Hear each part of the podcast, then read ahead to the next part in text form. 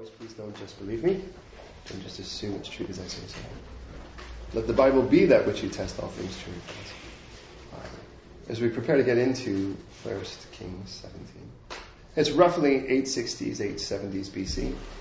Egypt is dwindling into a vassal state of Nubia, Sudan. It'll do that completely by the 700s. Assyria has been vacillating since its rebirth through Tiglath-Pileser I for about 150 years now. Uh, it will almost dwindle uh, until about 770 BC when a fish-bleached prophet shows up on, this, on their, uh, at their capital and challenges them to repent. We know, of course, is Jonah. Babylon will be prosperous until the 600s. China is still in feudal states. Rome won't be founded for another 75 years. Britain, we're here at a time of the Druids. They're stacking rocks right now, completely unaware that later on people will be filling buses to take pictures of it, I'm sure. It's about 175 years before the Celts arrive.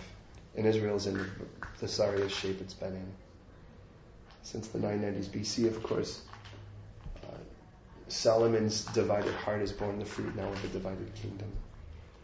The south, the areas of Judah and Benjamin, calling themselves Judah, uh, through Solomon's son Rehoboam, and of course the north, the 12, uh, sorry, the 10 tribes that remain are going to be led through his commander, Jeroboam, whose sin is mentioned specifically more than anyone else's in Scripture. Jeroboam's sin is mentioned at least 22 times. How'd you like to have that as the one thing they remember you for? Oh, you're the guy that made Israel sin that they keep comparing to. And really, if you get it, in the in the south, in the area of Judah, they keep comparing to David. That was their standard. In the north, they keep comparing to its, in essence, its founder, if you will, and that's Jeroboam. And so you have this horrible foundation in the north, for which then things just continue to decline through its 19 kings. In the south, on the other hand, well, there are going to be these kings, these decent kings, uh, in the midst of it. We are now in uh, Ahab. He's the seventh king of this of the north he will actually be the seventh king of the north. However, he will actually enter into things during the third king of the south. And I think you can see that here.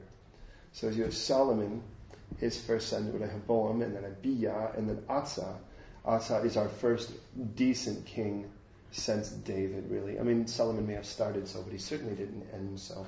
So if you do the math, that makes Asa son, grandson, great grandson, great great grandson to David. That gives you an idea where we're at with this.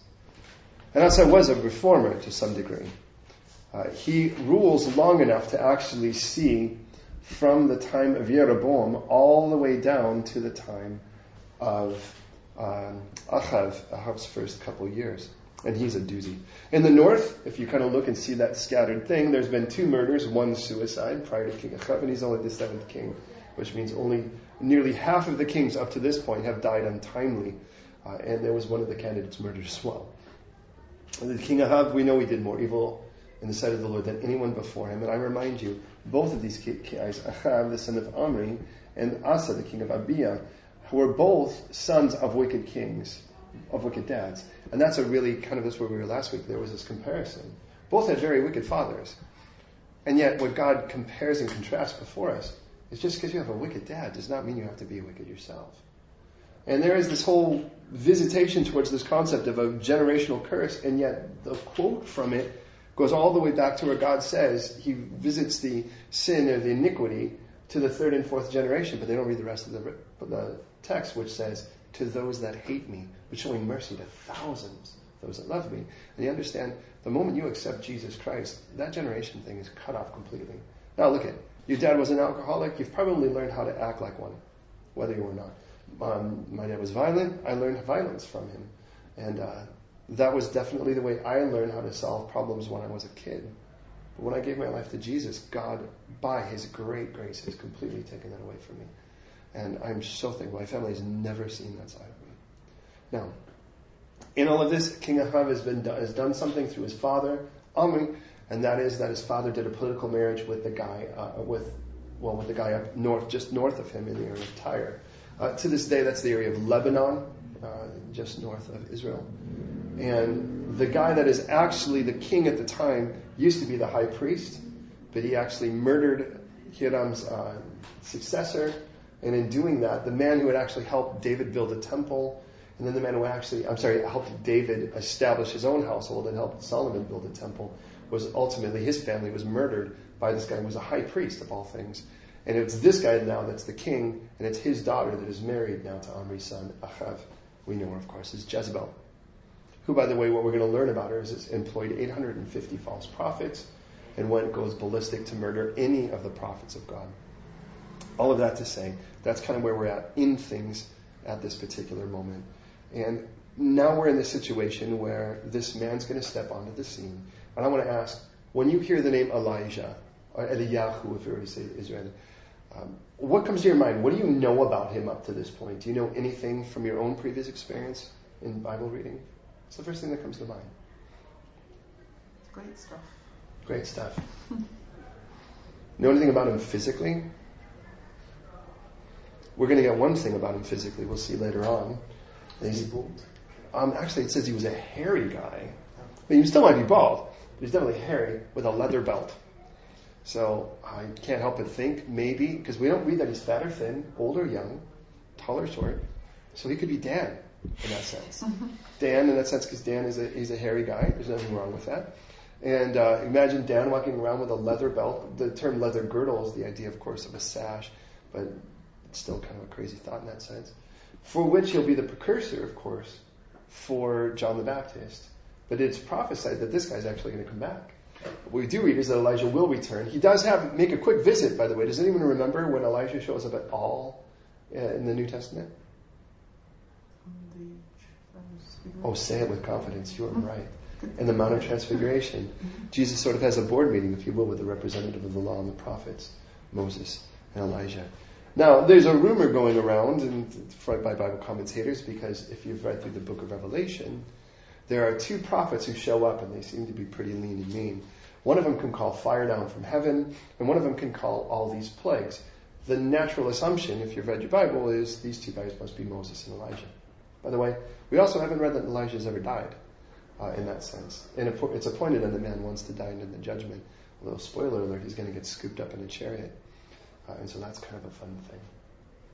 Is there anything else you know about the guy? I mean, as far as any major event that he's ever done, is there any event that stands out with Elijah? He stands up against the prophets of Baal. Excellent, yes. As a matter of fact, I love the fact that that becomes sort of the one thing we remember. I mean, there's certainly a lot of other really cool things leading up to when We're going to get there. But that kind of is sort of the apex of his career, if you will. As a matter of fact, shortly after that, he really kind of turns into a bit of a wuss. Uh, and we'll talk about that when we get there. But the reason I say that is, Elijah hasn't read the story. He doesn't know that's going to come. But you realize what we're going to read tonight prepares us for ultimately that showdown. Because there's going to be some things that are going to seem a little, oh, I should say logically, they seem a little, a little illogical to prep them for something like that. Now, it is important to note as we start to look at this, one of the things we're going to see, and I'd like to pepper the meat before we cook it here, is he's the prophet who hears. I'd like you to consider the fact that though he's mentioned 93 times by name, his name means literally Jehovah or Yeva is my God, which is a really good name in a time like this. And he's, of course, never, by the way, he speaks very, as far as we think of a prophet, he speaks very little prophecy, foretelling, other than he actually kind of forecasts the weather, if you will. But he speaks primarily the one message you should expect from a prophet, and that is the message to challenge one to repent. The same message John the Baptist will speak.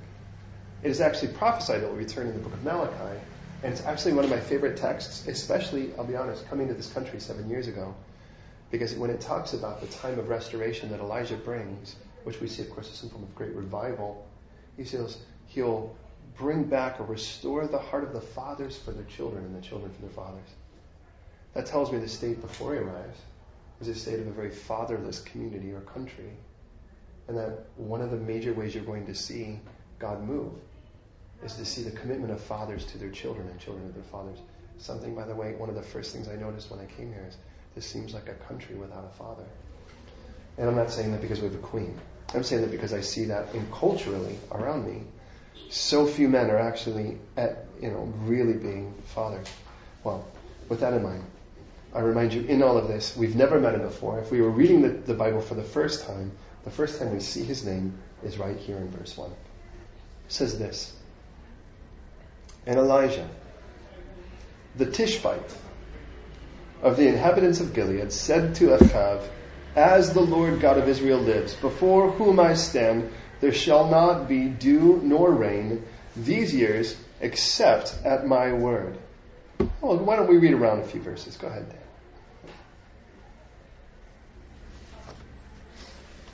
Then the word of the Lord came to him, saying, Get away from here and turn eastward and hide by the brook Cherith, which flows into the Jordan. And it will be that you shall drink from the brook, and I have commanded the ravens to feed you there. So he went and did according to the word of the Lord, for he went and stayed by the brook Cherith, which flows into the Jordan.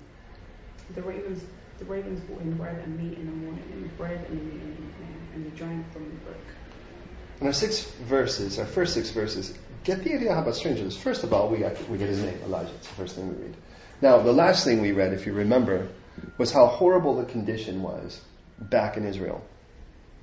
And as things continued in their decline, and you have Achav, who, by the way, is if it was a trivial matter to upset God already with what he was doing, marries this Jezebel. And all of that happens, we read and Elijah. And is a very important word, because what that tells us is that this isn't a brand new idea. As Israel is in this horrible place of running from God, abandoning God, not just committing adultery with God, we're talking abandonment, the most beautiful thing takes place. Now, aren't you thankful that none of us are God?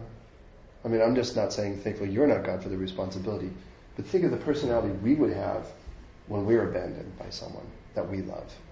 Or even theoretically, I pray it's only theoretical for you. Would you think, well, what I really need to do is send somebody with a spine that's willing to tell the truth, to plead with them to come back? That's the difference between our God and us, if we're going to be honest. So the first thing we read is that this guy's name was Elijah. By the way, in James, one of, I think James and I would be friends. James is the kind of guy who would punch you in the face with the truth and then let you bleed and heal, but you at least know where you stand. James talks about the fervent, effectual prayer. We know that. Uh, many of you are familiar with that verse, James 5.16. The effective, fervent prayer of a righteous man avails much. The very next thing he says is, for instance, Elijah was a man, Eliyahu was a man just like ours, uh, with a nature just like ours. Yet he prayed earnestly that it would not rain, and it did not rain in the land, or on the land, for three years and six months, three and a half years. He tells us, Elijah, I want you to recognize, Elijah was not like you. He was actually quite like you. Elijah had the same passions, the same challenges, the same emotions, the same fears. We're going to see that. I mean, I, I mean, Uh, young in my faith, my first thought of Elijah was kind of like a spiritual Samson. You know, he was just the kind of guy that just didn't have a, he was invincible. Yet we find he's a bit spiritually bipolar because he's going to have this fantastic moment in a place, even to this day, that's called El Mubach, which literally means the place of burning on Mount Carmel. But then he's going to go and hide in a cave because a girl makes a threat. Oh, granted, she's the queen, but just the same. And we're going to see why that is. But notice the first thing we read is Elijah, and then we read this about him. He's the Tishbite. Does anyone know what a Tishbite is? Does anyone know what a Tish is to be bitten? Nobody actually really knows what a Tishbite is. I mean, there are lots of people who are experts that, of course, speak with candor and some form of gravity. But nobody can speak with complete confidence. The closest you could come up with is this. There is one place in all of Israel that has a name similar, and the name is Tispeh. And you could say that a person, remember, when you're an Ite, that means one of two things. It means that you are a descendant of an individual, or like a Levite, you're from the tribe of Levi, or you're from a place like Nazareth, you're a Nazarite. That would be the idea. To this day in Israel, if they see you and call you a Christian, they'll call you a Nazarot, which means a Nazarene would be the idea. now, uh, for what it's worth, Bethlehemite be a better example, as a Nazarite is actually more of a condition, uh, a vow. So there is this place called Tispeh. The interesting thing about this Tispeh is actually in under the uh, the auspice of Naphtali, the tribe of Naphtali. Does anyone know where the tribe of Naphtali, where their property is in Israel? It's in Galilee. Now, I only find that interesting because if you remember in John 7:52, the religious leaders are rebuking Nicodemus, and they search for yourself and see, that no prophet has ever arisen from Galilee. By the way, Jonah clearly has come from Galilee. They should do their own homework.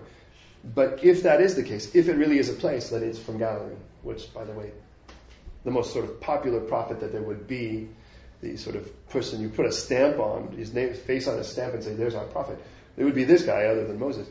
And if that's the case. If not, he's from some place that no one knows. But we do read he's of the inhabitants of Gilead. Now, Gilead, we do know where that is. That is today northern Jordan, so on the east side of the Jordan River, for what it's worth.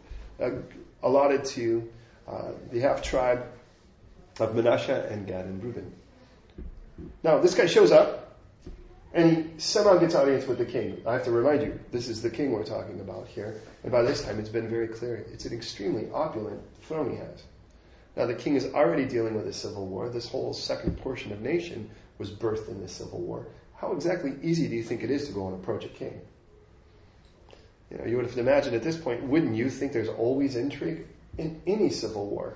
You're sort of paranoid of anyone, even your closest friends, because anyone could turn out to be your assassin, uh, your assassin, especially when two of the guys have already been murdered and one guy's committed suicide. It's already been sort of, if you will, protocol for that. But what we read is he shows up and he makes this statement. As the Lord God of Israel lives, before whom I stand, there shall not be dew nor rain these years except at my word. Then what we're going to read is God says, now get out, and then the guy runs away. Imagine what that would be like for the king. He's handling already an issue of a civil war. He's trying to unify his country, even though he's doing so through horrible means. His wife is employing 850 false prophets, and ultimately she's going to go mental perhaps after this. And this guy shows up out of nowhere that we've never met before, as if we should just know Elijah. Oh, it's Elijah. Though we've never heard his name before. He shows up out of nowhere, kind of like Melchizedek, if you remember in the book of Genesis. And he sort of shows up and he goes, First of all, let me clear, make two things clear. And it's only one statement he's going to make. At this point, if you think about it, he has a one sentence ministry. Have you thought about that? It isn't like the guy's going to give a lengthy dissertation like, I mean, here I am.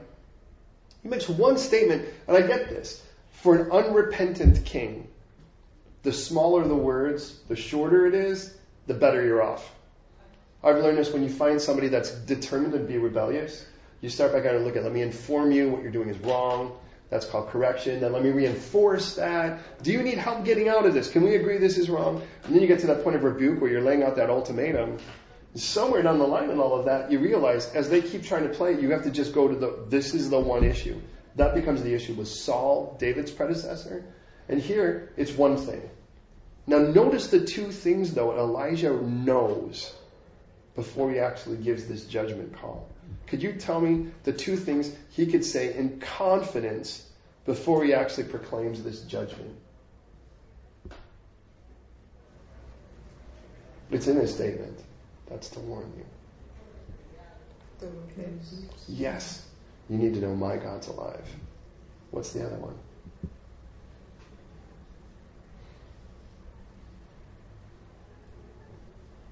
These are the two things Elijah banks on. My God is alive, and I stand before him. Do you see that? Now, a little grammar, I don't have to do that much, but it's important to help develop this. Amad is the word here for stand. It literally means to remain, to stay in. And it is in what's called the Qal perfect tense. Qal just means it's a statement of fact, first of all. Perfect means that it's it's a completely done deal. In other words, what he's saying is, I just want you know, as a fact, I stand before God. Always.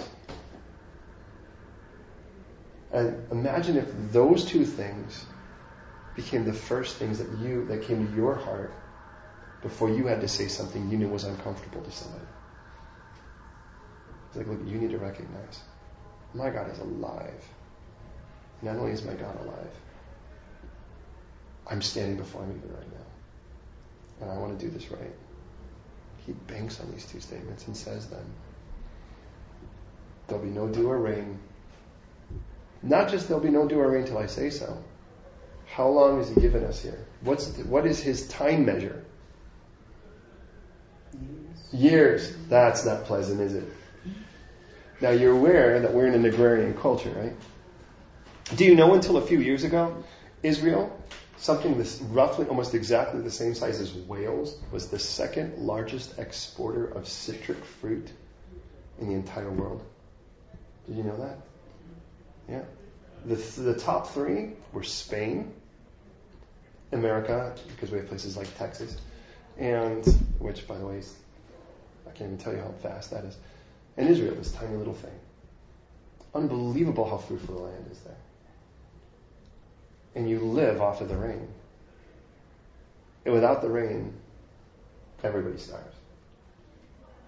So understand this is a death sentence unless something changes. So he's like, look at as my God lives, I am as sure about this as I am about the one thing I know that's a fact. That's my God is alive, and I stand before him now. And because of that, you need to know it is not going to rain for years until I say so. And then you can see him go, and he just runs away. And if you were the king, what would you do? You'd go, what the heck was that? Okay, this is, uh, you know, and you have to understand, of course, kings uh, do crazy things to be entertained. They tend to hire madmen. By the way, we have all kinds of beautiful records of that here in England, of hiring people that, by the way, some people are mad Ellie in the sense that they're just so crazy that you just have to, you, you know, people stare at that anywhere when you're by a bus stop. and then there are men who are just brilliant, brilliant enough to act weird. They're like jesters, court jesters. The idea is traditionally the jester is the smartest person in the court. Are you aware of that? Uh, the person who builds on a lot Shakespeare, he really spends a lot of time trying to play that role of the idea that the guy's quick-witted and he's really quick with his, with his mind. Anyways, all of that said, notice he says, there shall not be this except at my word, and you need to know that becomes the key. This idea of the word, specifically because he is the prophet who listens. And we're going to find that everything about him is about the fact that God said it, so I'm going to tell you because he told me to tell you. And I'm going to listen because that's the way it works. That's why we sang the song we sang. Um, when we do that big showdown in 1 Kings 18 where he stands on Mount Carmel against the prophets of Baal. It'll say this in verse 36.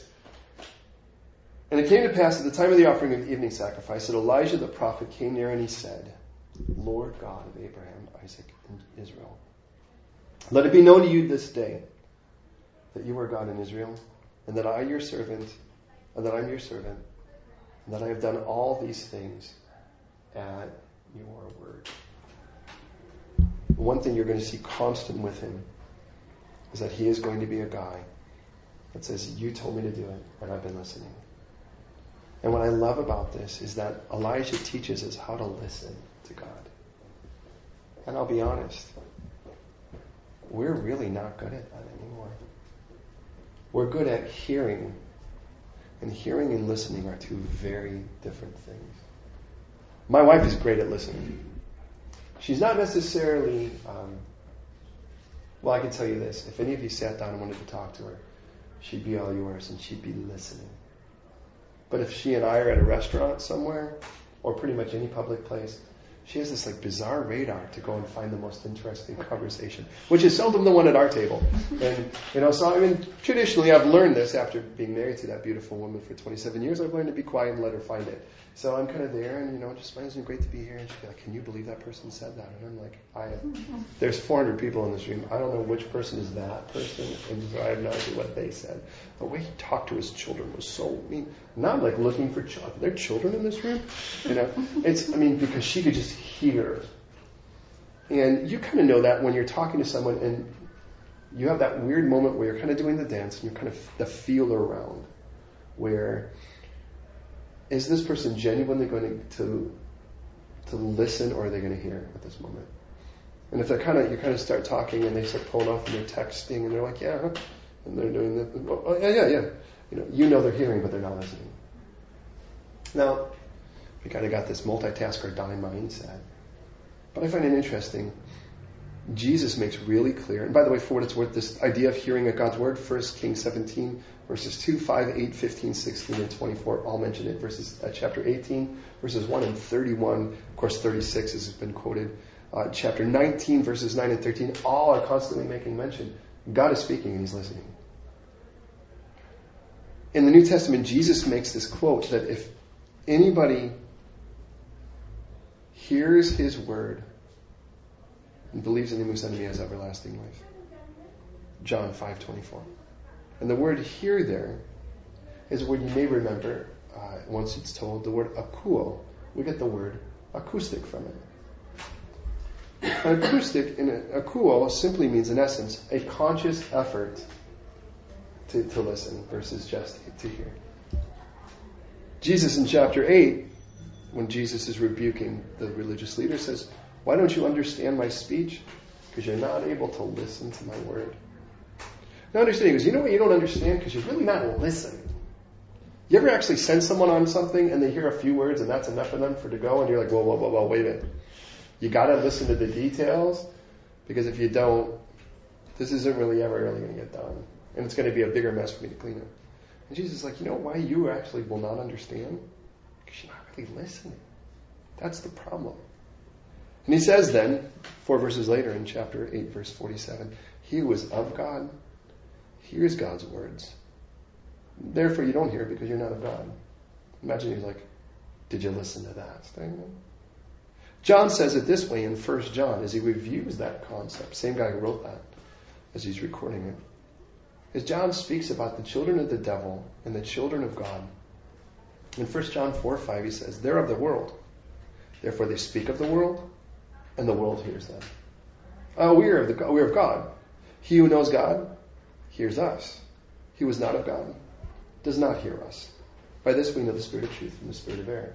Now understand, here it isn't like, you know, you want to see the ultimate litmus test. Let a person of God speak, and let's see if anyone goes, I don't hear anything. Because obviously that's not the case. It isn't like there's some kind of weird thing going on where it's like only the chosen are actually hearing the sound. It's whether you're making a choice to actually do something with it. And you realize there are a lot of, and what we're going to find with the prophets of Baal, for instance, if you actually did a, and I challenge you to do this, do a historical search on them. They have all kinds of things they were known for doing, including speaking in tongues, for what it's worth. I didn't make that up. The whole idea of it is they had all kinds of spiritual experiences. But a spiritual experience in and of itself is no end to anything. The same way that a relationship cannot build, be built on a physical experience. There has to be more than that, or you're really not knowing the individual at all. Well, fascinating as it is, do you remember the one thing Jesus calls his disciples to do first? The simplest thing. He calls them to follow him. Follow me, he says. Whether that be to Philip and Philip finds Nathaniel, whether it be to the four fishermen. Uh, what's interesting to me is Jesus would say that in John 8 12, Jesus spoke to them again, I'm the light of the world. He who follows me shall not walk in darkness but have the light of life. The word follow is the word akalutheho.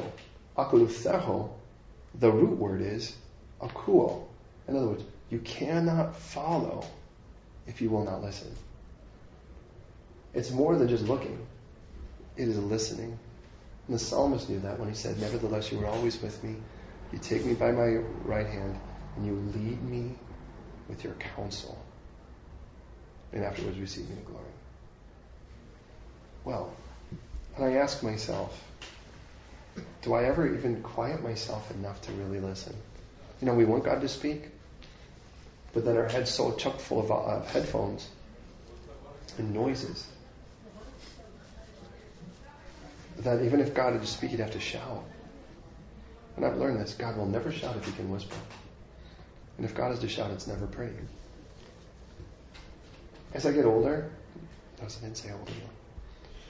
I've just I've had I've noise canceling headphones. Some of you probably have those as well. The idea of that is that if you know it's a simple thing, there's a sound wave, and it just like sends the opposite sound wave, and the idea is they cancel each other out. So it has to record the sound that it's hearing and try to flip that. It's called the phase. Flip the phase of the sound that's supposed to silence it. The idea of it so that when you listen to your music, you're not competing with all the outside noises. But I found myself these days turning on my headphones and putting nothing on them just to try to cancel the noise around me and go, all right, God, I'm really just trying to get quiet before you. It used to be my Jeep. That was my prayer time. I would, you know, I'd go on these long drives and I would just turn off everything and I would just, all right, God, I'm ready to hear you. Now I have this really cool spot by a church in Greenwich that I get to take this walk and it's a, I love the fact that it's one place quiet enough. Greenwich is for the most part. I can get to this place and just be like, all right, Lord, I need to hear you. And I'm purposely quieting myself to hear you. Do you think that in your relationship with, with God, do you feel like if you stop to listen for a moment, that all you would have is rebuke? If so, I don't know what kind of relationship you have with your father, but that doesn't sound like a healthy one. A lot of what a father does is encourage and affirm as well. Unless, of course, you're in rebellion, in which case you really do need to be here. that kind of thing. And that was the case with Saul.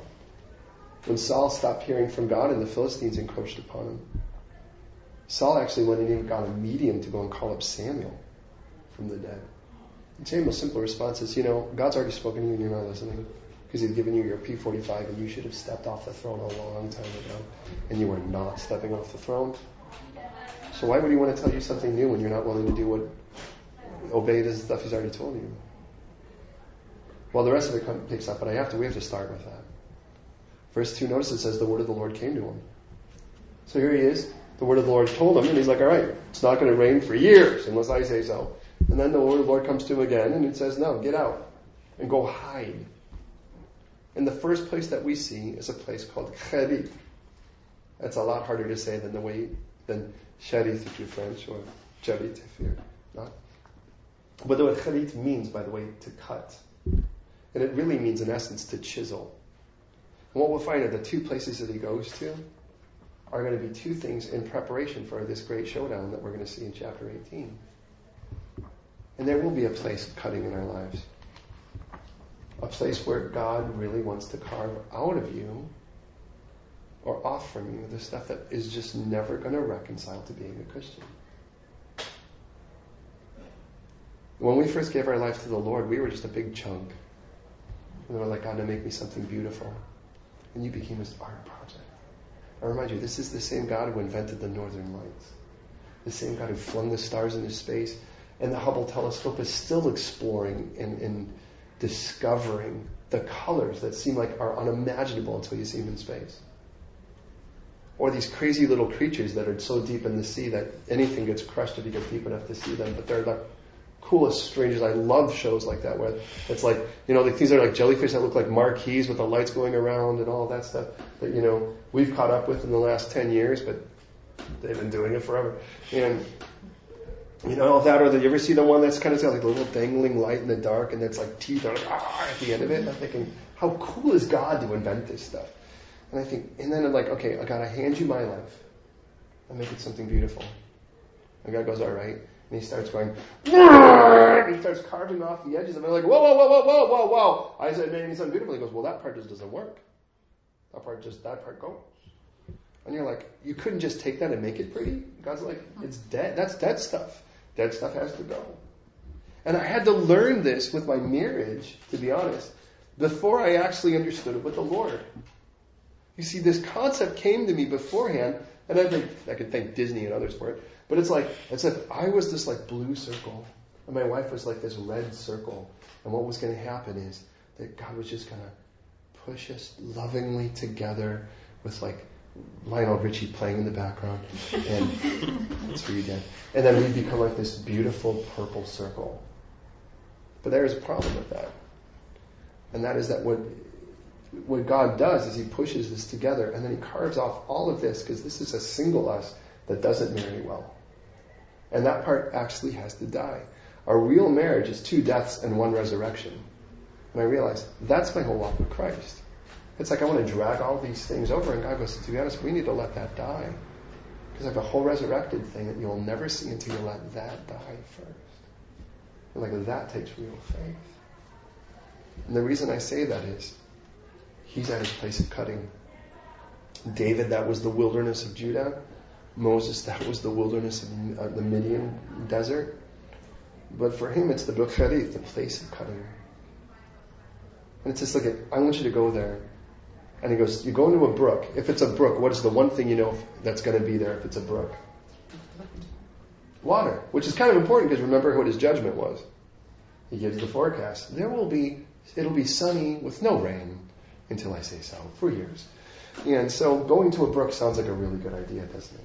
Another place, no one's totally sure where it is. Karider, those that believe it's sort of a winter torrent that kind of comes at, near Bet Shan, which is in the south. I'll be honest, the one thing we know it's on the other side of the Jordan. And it flows into the Jordan. So it runs somewhere from Mount Ephraim would be the idea, kind of roughly that area between Bethel and Jericho, roughly eight miles from Jerusalem, somewhere around there. That's kind of what the people are genuinely thinking. But it says, and it'll be that you'll drink from the brook there as I've commanded the ravens to feed you. Stop. Has anyone ever thought about that? Does anyone know what a raven is? Yes, you're right. One of the first things we know is Leviticus 11. Don't eat that. You can't actually eat the bird because that's unclean according to Levitical law. Deuteronomy 4, by the way, reiterates that. Well, what else do we know about a raven? What kind of bird is it? Is it a vegetarian? Is it a hunter? Is it a scavenger? Scavenger. Yeah, okay, yeah, that's a really neat thought. So let's flesh that out for a second. What other scavenger birds are there out there? Oh, that's my first thought. Vultures. And I've got to be honest. If God really wanted to invent an ugly bird, He did a fantastic job with a vulture. Now, maybe you love vultures. Forgive me. I don't mean to criticize, but I think I mean it hangs around dead things, and it it doesn't really look entirely out of place. I mean, if you put a toucan there, you would kind of go, well, that just seems kind of weird. Dead body, it's cool, beautiful, you know, colorful thing. That thing looks kind of like it should be around a zombie apocalypse. There are eight species of ravens in uh, in Israel to this day. They all seem, none of them seem to gone extinct. Uh, one of the things we kind of know about ravens is they're foreboding, and they tend to, even to this day, we have people like transcendental pessimists like Edgar Allan Poe, who does a whole thing on it because they're kind of spooky. Because you know, if the ravens are around, chances are something's either dead or dying. Now imagine, Hugo, I'm going to have you. Okay, I want you to go and you're going to run and you're going to go talk to the prime minister. So go run in there really quickly because that'll be a good idea, and, and don't say a lot. You know, and it's just great because the last French guy that kind of ran in, it wasn't so good. But uh, run into Parliament, sorry, bro, and uh, and then I want you to run in and say, okay, here's the deal. There's going to be no rain for years until I say so. Then run out. I want you to go hide at a place, and I want, and the place that you hide, it's going to be the there'll be water because remember you're talking drought, so that's kind of a really good thing. Uh, but then I'm going to actually have meat sent to you, and you're like, yes, meat.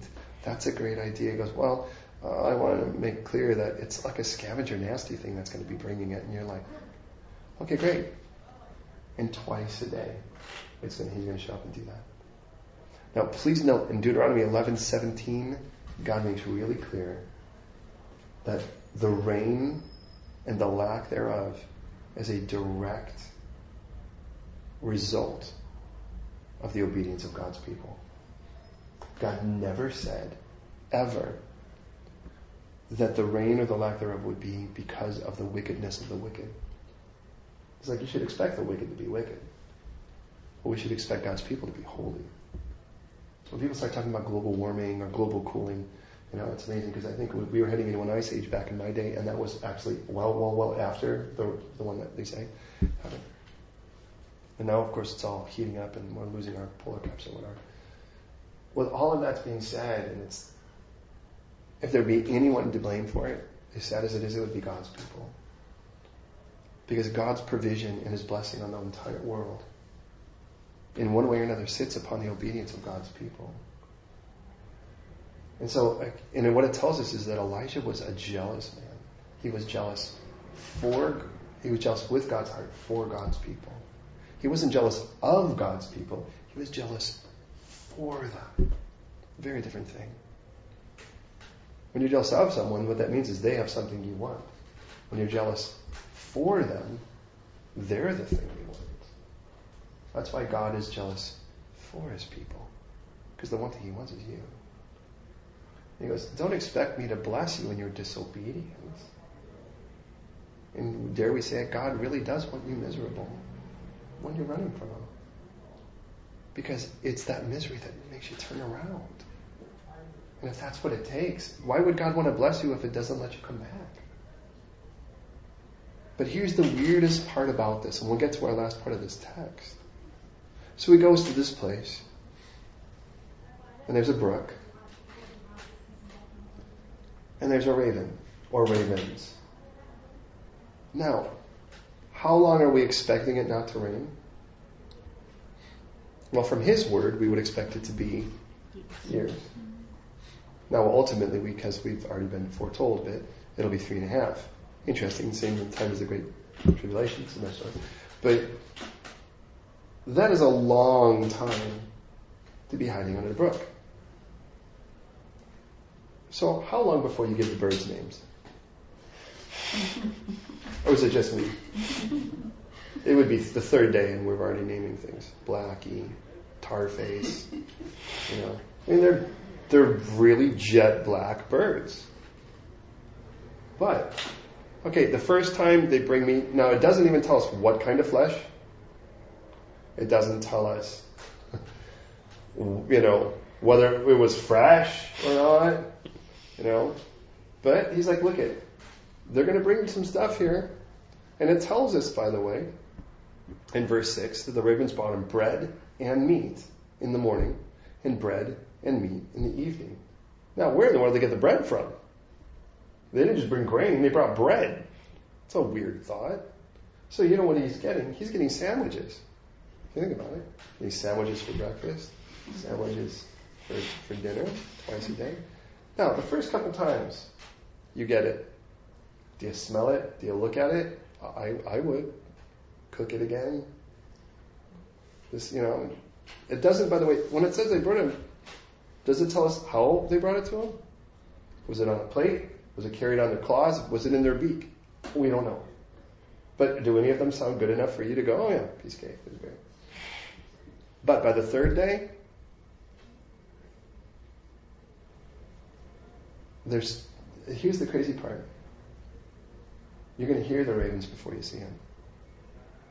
That's one thing about ravens. They have a very large wingspan. All eight of the species.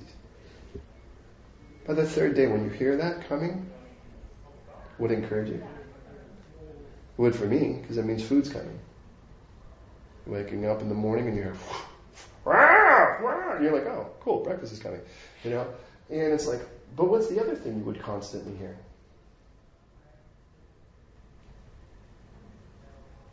Where is an ear? Is there a brook? There's a sound of a brook, isn't there? Would that bring you comfort? Now, wouldn't it make sense at this moment? Because the whole world around you, there's a disobedience around you that needs to be addressed. And by the way, it's God's people we're talking about here. And this disobedience around you is getting addressed, and you know this. It's going to get really, really bad before it gets better. But hey, you're good. Close your eyes. Yep, I'm good. There's the brook. I can keep hearing the brook. And that's a constant reminder that God's got me tucked away safe, even in the midst of that. Yeah, they're going to suffer, but maybe it'll bring an repentance. I don't need to repent. Elijah speaking, I don't need to repent. I mean, like I'm, I'm obeying, I'm hearing the voice of God, I'm obeying the voice of God. It's a good thing. But here's the thing. How long is Elijah going to be at that brook? Till God tells him otherwise. He's waiting for the next word. Does that make sense? Up to this point, he's heard one thing. Well, he's heard two things. One is, say this. And second is, now get out. Go hide here. And years, years have come. In those years, we don't have any record that God has said anything to him. Do you obey God and stay faithful when you're not hearing Him like you used to? I remind you, Elijah's obedient here. God's silence.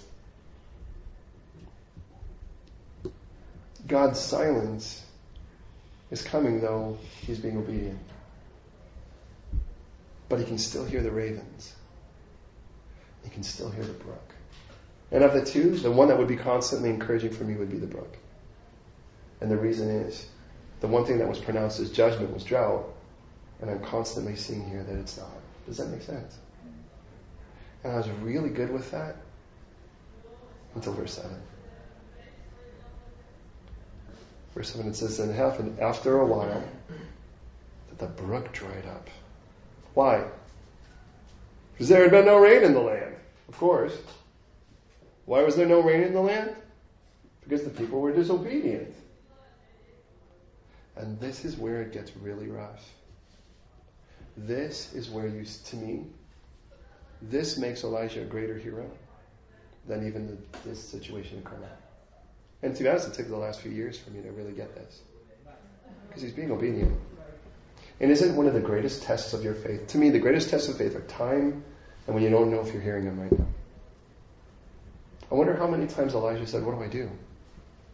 And he hears nothing. God, well, when are we going to go? He hears nothing. Well, do I change anything? What do I change? Nothing. Do you ever wonder if Elijah went and said, well, What am I doing wrong? I mean, I, perhaps forgive me for sort of projecting myself into it, but I think all of those things would happen if we were honest. If we're there at the brook and something really starts happening. Now, I don't know whether the ravens are coming or not anymore. We don't read one, one way or the other.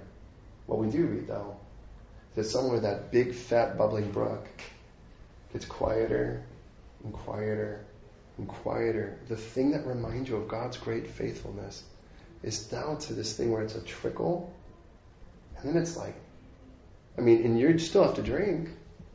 And somewhere down the line, you're scooping mud, trying to get water out of it, right? Oh my God. What are you doing? But you know what happens when the brook gets smaller? You learn to listen more. You have to listen harder. Those are, anyone ever tell you things like that? It's like, look harder. How do you look harder? Right? Like, still can't find it. You know. But I get the idea because he is a prophet who's been listening. There's this really weird place. He's at a place where he's going to die unless God does something. I mean, even the sweet provision of God at this moment is dried up. And this was all because he was faithful. There's no part of this where God's ever going to go, you know, Elijah, if you would have said the second sentence, you wouldn't be in this position. Nowhere in this is there disobedience. Now, maybe, maybe the ravens are still coming, and he's like, hey, when you come tonight, could you bring really juicy meat? You know, where would you go with it? Just like look at. Nowhere in this do we read that he's complaining. By the way, he is going to get to this place later on where he's like, God, just kill me now. He's going to be at a point where he's totally depressed and suicidal. And yet, not here, at least that we have recorded. So he's like, all right, God, I'm here. I'm here because you told me. I've said what you told me to say. And I'm waiting. And I'm waiting. And as I wait, the brook gets smaller. I wait, and the brook gets smaller. And I wait, and the brook gets smaller.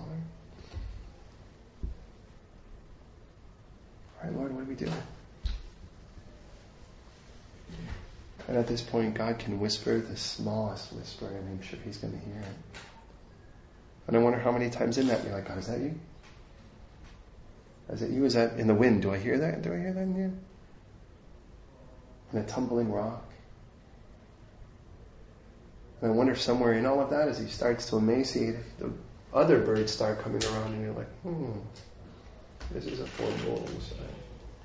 I wonder if there's some other prophet that's going to be bringing my flesh to him to feed him. Verse 8. And we'll go this far because I can't just leave us there, can I? Then the word of the Lord came to him, saying, Arise and go to Zarephath, which belongs to Sidon. Stop. Sidon is not Israeli territory. Sidon is today Lebanon. What's really interesting is Tyre and Sidon. Do you know who rules Tyre and Sidon? Jezebel's dad. What a weird place to go.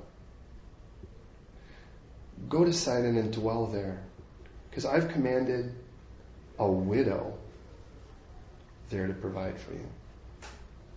Wait a minute, wait a minute.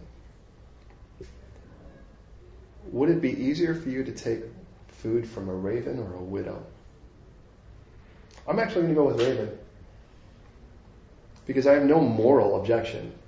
I mean, I may have a, you know, culinary objection to it. I'm like, wait a minute. A widow? You want me to leave Israel? And you want me to go north to this place where a woman who has no son, you're going to go there? Wait a minute, that's not it. A widow has no husband. And she's going to, she's going to take care of me. We don't, again, I remind you, we don't read how old or young this guy is. When they ask, when they have asked later, what was this guy like? They didn't say fat guy, thin guy, or young guy, old guy. Two things we get. A lot of hair and a belt. That's all you get. A leather one. Remember what that first one, the karit, do you remember what that meant? Chisel. Yeah, to chisel, to cut. The brook is where the cutting took place. Zarephath means refinery. It's the place where you go to burn out the impurities. He's going to go there. You know, one of the hardest things is to receive ministry. Maybe that's not your case, but it is for me. It is a conscious effort even to ask for help. I just like to do it myself. Not because, not even because I'm sort of so pushy that I just, it has to be done my way. I just, first of all, really love serving the Lord, and second, I, I hate to feel like I'm putting someone out. It's still a humbling thing, and to be honest, it really is. But if it boils down, it boils down to pride. I spent my whole life before Christ having to deal with myself, so why in the world would I you know, bring it in now? And the Lord's like, humble yourself and receive the ministry you need. That's a very humbling thing. I mean, I have really fantastic young men that I can lean on. But it's a conscious effort to do that anytime. And afterwards, I have to pray, right? God, don't let me, you know, that's kind of like, don't let me not enjoy the fact that they're serving. You know, it seems like defeating the purpose. I think they wouldn't be blessed by the fact that it's. And he's like, I'm actually going to go and have, you're going to go somewhere because I'm going to have someone serve you. What? Yeah, but it's not going to be a Jewish person. Mm-hmm. And it's not going to be somebody you would expect. It's somebody that you would think needs the greatest service. What we'll find next week, she's going to go and make her last supper and go die. We're going to go make this last meal and die, me and my son. And that's what he's going to now hear this. She's going to call God Elijah's God. She knows he exists. And I wonder somewhere she is also experiencing the drought. This famine isn't just in Israel. This famine's going way up north as well. And she's suffering from it. She knows what it's like for the brook to dry. And she's like, it's done. We're done. We're dead. Sorry, son. At least we'll die fed with one last meal. And he has to ask her the craziest thing. He has to ask her, well, before you make that meal, could you make me something? Could you imagine having the audacity to ask that? It's like, maybe you didn't hear me. I'm about to make this last meal and die from hunger, and you asking for a cake? And you realize there is somebody in the heart of Jezebel's territory that's still trying to, one way or another, trying to figure out which God is real. And God's going to send this guy to do so, of all the guys, if you will, the prince of prophets, to go there. And he's going to have, more than likely travel over 100, 200 miles to get there. Well, roughly 120 miles to get there. He's going to have to do that by foot after waiting for the brook to dry up. And all of this is preparation for this amazing showdown that he's going to do. Where he's going to have to stand toe to toe and be able to say, My God is real. But I will remind you, the two things that he knows that my God is alive and I stand before him. I'm still with him. Will that be weird when things start drying up? You're like, wait a minute, my God's still alive. I don't doubt that. But you being with me, eh, that could be a little harder to gather at a moment like this. But it is the case. But you know what else I think is going to happen in this? I think Elijah is going to get compassion for the sinner. Because somewhere down the line, let's face it, if he lived at that brook but everyone else died of thirst, serves him right. This is all in a judgment. Until he got thirsty himself. And I was like, wow, those people are really suffering. And I wonder how long before Elijah prayed for them to repent. Versus just God, just get, get them. Just go get them. They're wicked. Let's start over. Now, I don't know. I'm reading into it. Forgive me for that. But if it were me, and I could tell you that would be the case, where I'd be like, look at them. Look at how disobedient they are. And then somewhere down the line, you're like, oh. So this is what it really means to be this thirsty. Okay, God, would you please bring the rain now for all of us? And God's like, well, before we do any of that, we have a couple more things to work out first. And I need to take you from the place of cutting to the refinery. Because if I'm going to make you something beautiful, it's not just about chiseling the nasty things on the outside. It's about purifying the things on the in. And you know, interesting, of all the places he's going to do he's going to do it here. Ultimately, that's where we'll go next week, God willing. But let's supply it for a moment before we pray. Now, maybe you're in a point right now where you're watching God's great grace and blessing. And you're watching Him do miraculous things. And you're seeing that as God's great grace. And you're living in a place of great abundance. Well, praise the Lord. Might I just say, stay obedient? And might I say, stay listening? Because sometimes the easiest thing to do when you have abundance is stop listening. Because you feel like you have something to rest on.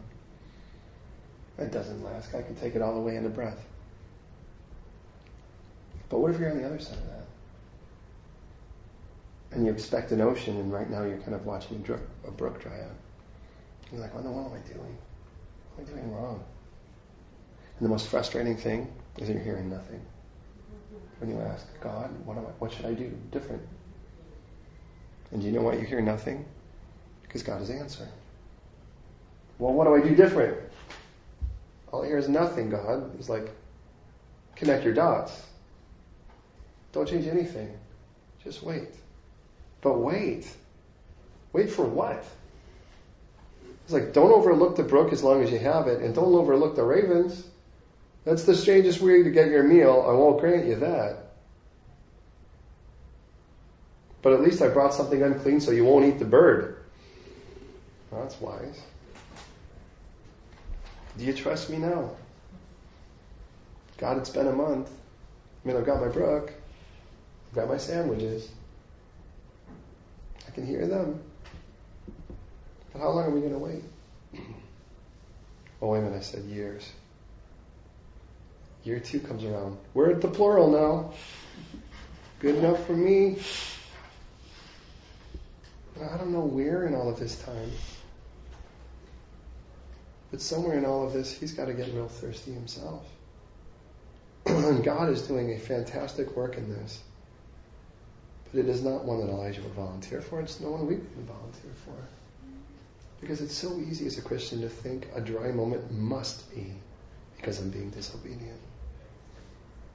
And maybe in that moment, what he's really doing is he's birthing compassion for the lost, for the sinner, for the rebellious, and strengthening our backbone for when the challenge is really going to come. And he's like, then I'm going to do something really crazy. I'm going to have you, I'm going to have somebody provide for you that you thought ravens were weird. Wait till you see this next thing. and you need to, uh, you need to trust me on this. It's interesting because one of the comments that were made about Lebanon was how dark the people were. And to be honest, they're actually, because they're traditionally Syrian, which means they're Semites, they're actually from the same son of Noah as Israelis, because when they talk about being anti-Semitic, it comes from Shem. So being anti-Semitic would mean you'd speak against them as well. Uh, versus Egyptians, who actually came from Ham. It's probably why it's so unkosher. But when uh, the reason they would say that people seem so dark, it was because the ground was so white.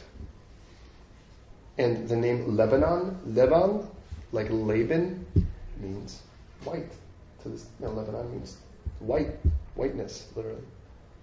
And I just think it's interesting because what an Israeli would think of, of a person from that area would be that they would be very dark skinned. Even though tra- traditionally they're not much darker by any means than the general right? The reason I say that is, is that he went from this thing that was pitch black, giving him food, to something that was darker skinned than him. And I don't know. And again, I'm just rolling the concepts in my mind. Is it something he would have had to get over? I really don't know. Definitely, the one person that I know that he knows that is of that culture is Jezebel, and that's a real terrible representative of those people. And imagine going, what if, you know, you know, their whole life you've been picked on by a particular race of people, and it's like, well, I'm going to send you to a widow of that race, and she's going to take care of you. That would be really weird. But man, what God is doing in this. Well, my prayer is if you are at that place where it is dry, and it really is out of obedience, and you're not hearing like you'd like to hear, that God would increase our faith tonight. He would encourage you in this. Hey, He knew who was going to be here and who wasn't tonight. Let's face it, there are weeks that we have this thing, and it's a lot more of a big and lambastic thing, and there are weeks where God says, This is what we're going to do tonight. And to be honest, I don't know if we could have given this message in that setting. Because if we really are people who are to listen, can we appreciate the silence? Because if God's being silent because we're actually where we're supposed to be, is that okay? Hey, I'm American, and you know what that means. We're allergic to silence. You know that. Sit on any train, you'll know better. But I remember my grandmother used to say, if you can't improve upon the silence, don't. What if we can get to that place where we can really just appreciate God for that? Last concept in that. In Zephaniah 3.17, it tells us about a God who delights in us, rejoices over us with singing, but it's the middle one that stands out right now. It says he quiets us with his love. This is where we read, God is mighty. He's amidst us and mighty to save. He doesn't quiet us with his words. No, there are times where he can settle us down with his word, there's no doubt. But I've learned as a dad, my wife tries to calm with words. And it's effective sometimes. But it's not good in a thunderstorm. But in those moments, the best thing I could do is be completely silent and hold my daughter. They're a little nervous by whatever it is, and I can just hold her and I don't be like, there, there, honey, there, there, honey. Just so that she knows that I'm not freaking out that we're good. Allows her to calm down. And maybe the silence is to calm us down and quiet us in His love. As long as we can be confident of two things. He is alive and He's with you. He loves you. I don't think we'd have to fear His silence. So, would you pray with me?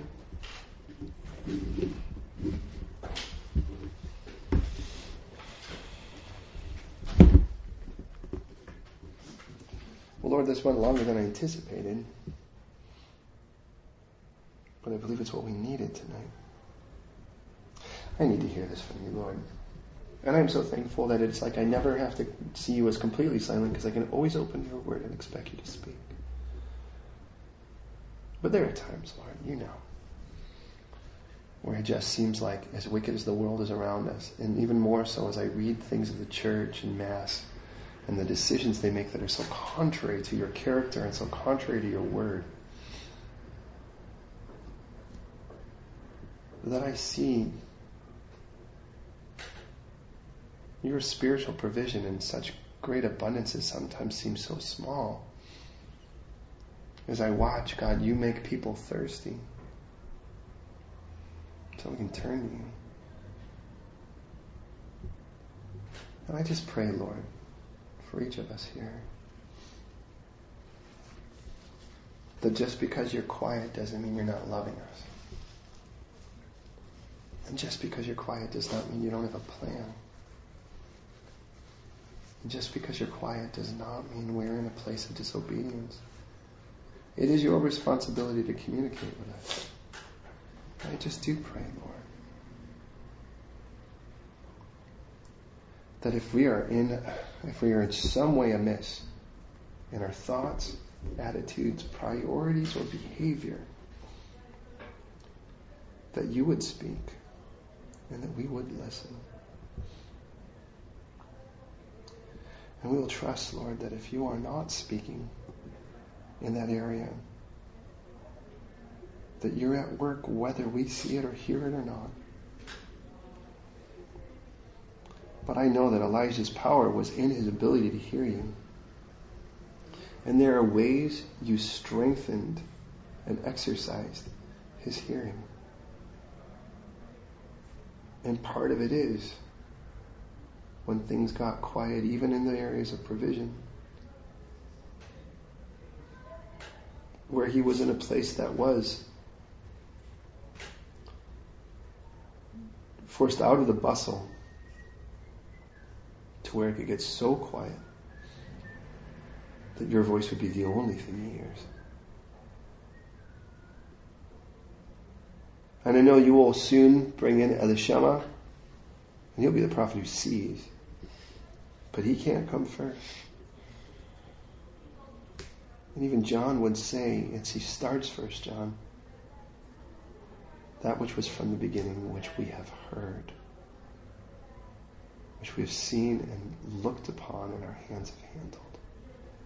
It started by hearing you. And make us people who listen. Forgive us for where we clog and clutter our ears and our minds with senseless knowledge. There's some stuff we really do need to know, and there's some stuff we just don't. Make us wiser, Lord, to make moments where we really genuinely have what we would call a quiet time. And you know that if it's something really important, we single task. Make those moments consistent, regular moments where we single task. And Jesus, I know that even you, the Son of God, God the Son, would get alone up on a mountaintop, alone in a deserted place, and pray. Where he didn't have to fight all of the other sounds to hear you. And if that's good enough for God the Son, it should be good enough for us. Start tonight by building a lifestyle of listening with us. And faith enough to know that if we're not hearing and our hearts are obedient, you're only preparing us for the next thing you're going to say. Because up to this point, Elijah said one sentence, and now you've said three. Three statements, Lord, that I know are simple for him to directly obey you. So, make us such people, I pray. In Jesus' name. Amen.